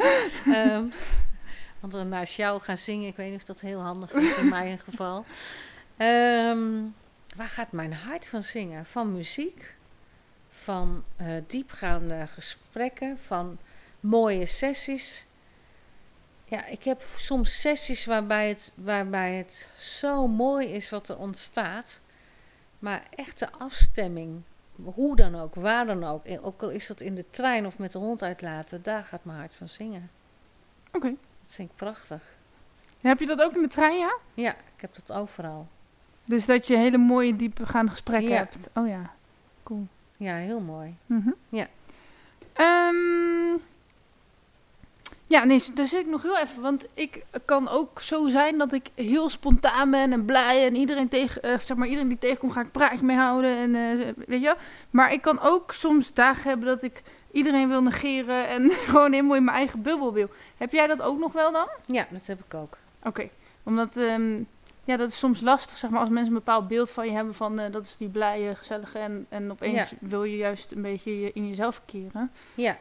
En die, ja, maar het is ook een manier van opladen. Ja. Of verwerken in mijn geval ook. Ik heb soms wel even verwerkingstijd nodig. Dat doe ik het liefst in mijn eentje op de bank met een dekentje. Ja, maar ik bedoel, net die dag moet je naar de supermarkt. Ja, je kan ook je boodschap bestellen, maar ehm, dus ik heb wel eens gewoon dat ik mensen dus in de supermarkt ontwijk of zo. ja, en dan hoop ik maar dat ze dat niet merken.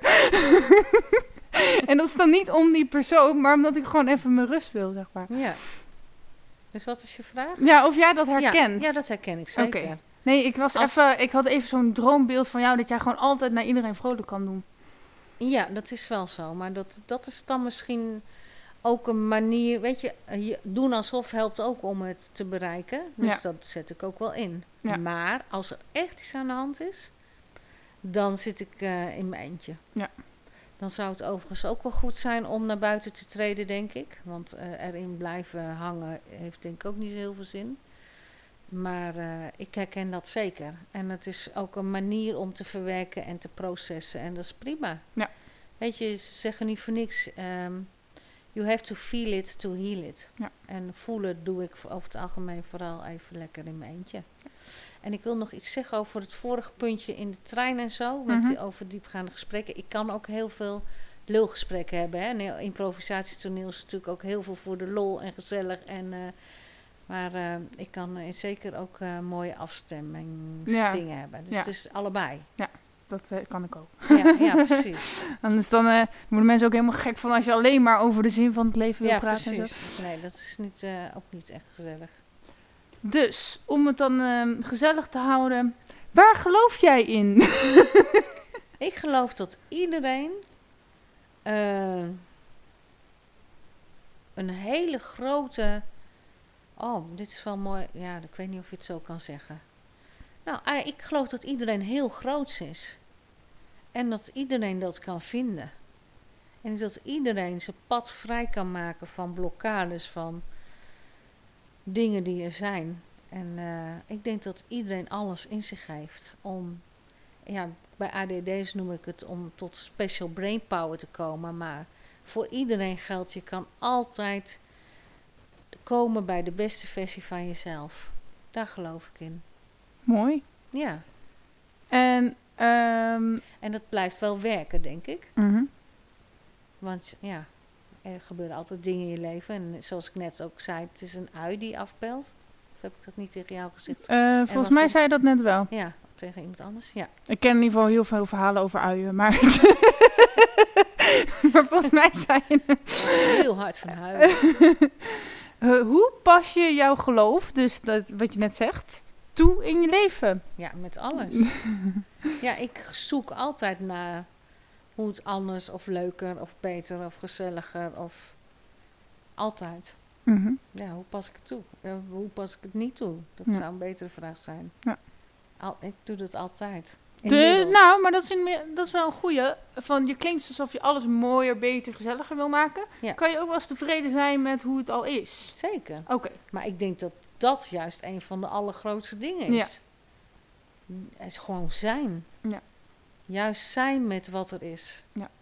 Ik denk dat dat misschien wel het allergrootste is. Ja. Dankbaar zijn is een van de grootste, ja, mooiste, het mooiste goed als het ware om op een hoge frequentie te zijn. En, en heel blij en gelukkig te zijn is juist dankbaarheid. En dat Ja. is niet heel uitgesproken blijer, beter, groter. Dat is juist dankbaar zijn. Het is zijn. Het is. Ja. weten dat, ja, het is. Als je dat kan, Mhm. dan ben je er. Mm, even kijken. Nee, dat heb je wel een beetje gezegd. We gaan al bijna afronden hoor. Ehm, ja. dit, dit kan echt een hele gemene vraag zijn. maar zo bedoel ik hem niet, per se. Wat is de zin van jouw bestaan? Ja, dat kan ook niet. Snap je waarom die gemeen kan klinken? Ja, het ligt er net aan wat de toon van jouw vraag is, hè. Maar... En Wat zo heeft het voor zin dat jij er bent? Ja, precies. Wat heeft het nou voor zin dat jij bent? Jee. Ja, wat is de zin van mijn bestaan? Dat is eigenlijk wat je Ja. vraagt. Hoe ik denk dat het is. Nou, wat is de zin van jou? Ja, je mag het beantwoorden zoals je hem wil beantwoorden. Dus waarom ben jij er? Nou, dan is dat is weer je zielsmissie. Ik, ja, dat is mijn Oké, zin. Ik denk ja. dat, mijn, dat mijn, de zin is dat ik eh, samen met anderen zoveel licht verspreid. Dat het. oh, dat is wel een hele grote. Ja, licht verspreiden. Cool. En, ehm, ja, en dus ook de weg vrijmaken naar jouw zon. Naar jouw beste versie, naar jouw special brain power, naar jouw zon. Nou ja, ik weet het niet. Ja, Mhm. dat is mijn. Dat is mijn. Ik, die steen in die rivier die maakt dat je daar naartoe kan. Mhm. Cool. Mm, ja, we gaan ehm, nog steeds niet helemaal afronden. maar ik moet dat ook niet de hele tijd zeggen. Wat gebeurt er nadat je eh, dood bent, denk jij? ik denk dat je ehm, naar een soort ehm, is dat je eventjes eh, beneden kijkt van goh, wat is je nou. Als het heel plotseling gebeurt, denk ik dat het wel een schok is en dat je denkt van wat is going on? Eh, maar dat je daarna kijkt naar je dierbaren die rouwen. En eh, als de tijd daar rijp voor is, dat je naar een soort portaal gaat. Ik heb geen idee. Life between lives. En dat daar een soort terugflitsen komen van hoe je leven is gegaan, zonder oordeel. En als je echt slechte dingen hebt gedaan, dat daar wel wat mee gedaan wordt, maar dat weet ik niet precies. En uh, dat, ja, dat je dan weer uh, in een soort fantastische wereld komt. Waar je weer mensen tegenkomt die er ook niet meer zijn op deze aarde. En uh, ja, dat je weer even terugkijkt naar je leven. Maar, en ook weer. Ja, ik weet het eigenlijk niet zo goed. Dat. Okay. Ik denk dat het heel mooi en heel fijn is. Daar geloof ik in. Hm. En ik denk dat je als de tijd daar rijp van is, dat je, ja, of als je dan eerst teruggaat, dat er een soort van raad is waar je eerst een gesprekje mee hebt van nou, hoe was het? En, uh, en dat je dan gewoon een uh, tussen twee levens in zit. Ik geloof wel dat je weer terugkomt. Hm. Dus je gelooft ook nog in reïncarnatie? Ja. Ja. Gewoon ja, eigenlijk geloof je dus in bijna alles tegelijk. Zeg maar. Nee, maar heel veel mensen geloven alleen in een hemel of alleen in reïncarnatie. Nou, ik weet niet of het per se de hemel is. Nee, zoals okay, gelovigen dat zeggen. Ja, ja, zo is het voor mij wel. Ja. Ja. Oké. Okay. En stel nou dat er helemaal niks is. Ja, dan is dat zo. Dat het is, is wat ook- het is. Oké. Ja. En dan maak ik het niet meer mee. Nee. Dat is toch ook goed? Ehm, hoe zou je eh, herinnerd willen worden als je bent overleden? Ja, als die steen die wat veranderd heeft in iemands weg. Oké, dus je, eigenlijk wil je een blokkade zijn. En dan zie ik een steen dan voor me. Nee, eh, nee juist niet. Juist, het is, in de rivier is het anders dan een blokkade op een weg, zeg maar. Ja, dus ik Het zou, is gewoon een sturing ergens naartoe. Ja. ja, waardoor iemands pad makkelijker is gaan lopen, juist. Ja. Oké. Nou, ze, ja. Ja, ik hoop veel liefde. eh, dat mensen veel liefde gevoeld hebben of veel. Ja, ik weet het eigenlijk niet. Hoe wil ik herdacht worden? Hoe was de vraag? Eh, herinnerd worden als je Herinnerd worden. Ja, als iemand die eh, veel mensen aangeraakt heeft. Ten goede. Mhm. Eh, wat wil je de luisteraars als laatste nog meegeven? Ehm, ja, het is wat het is. Mhm. Ik denk dat er weinig dingen voor niks zijn, hoe moeilijk dat soms ook is. Eh, ik zou graag. Ja, weet je, het zou zo mooi zijn als je gevoelens zou eh, doorleven. To heal, to feel. Feel to heal, zeg Mhm. maar.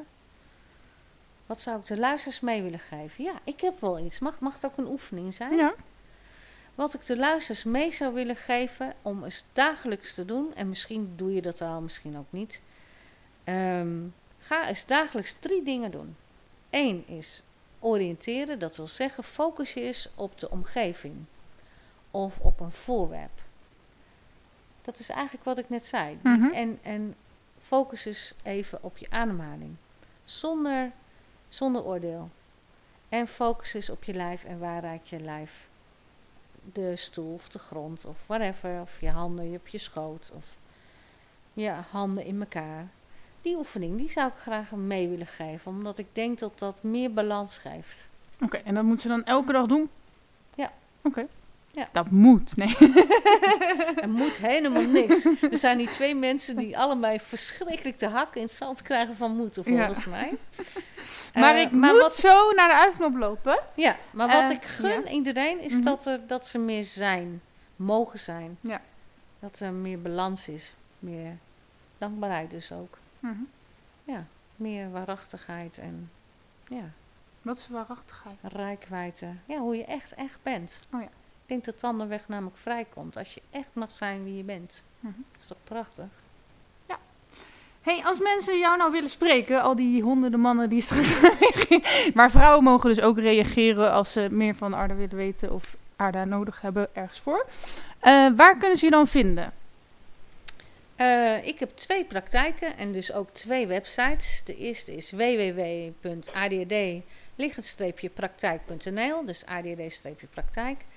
En uh, www.meerinjekracht.nl. Uh, 06 nummer zal ik maar niet geven, want dan krijg ik allemaal uh, gekke foto's misschien. Maar ja, die, die staan ook op die website, dus dat slaat nergens op. maar daar kan je in ieder geval mijn contactgegevens vinden. Dus nou, ik denk dat dat genoeg is.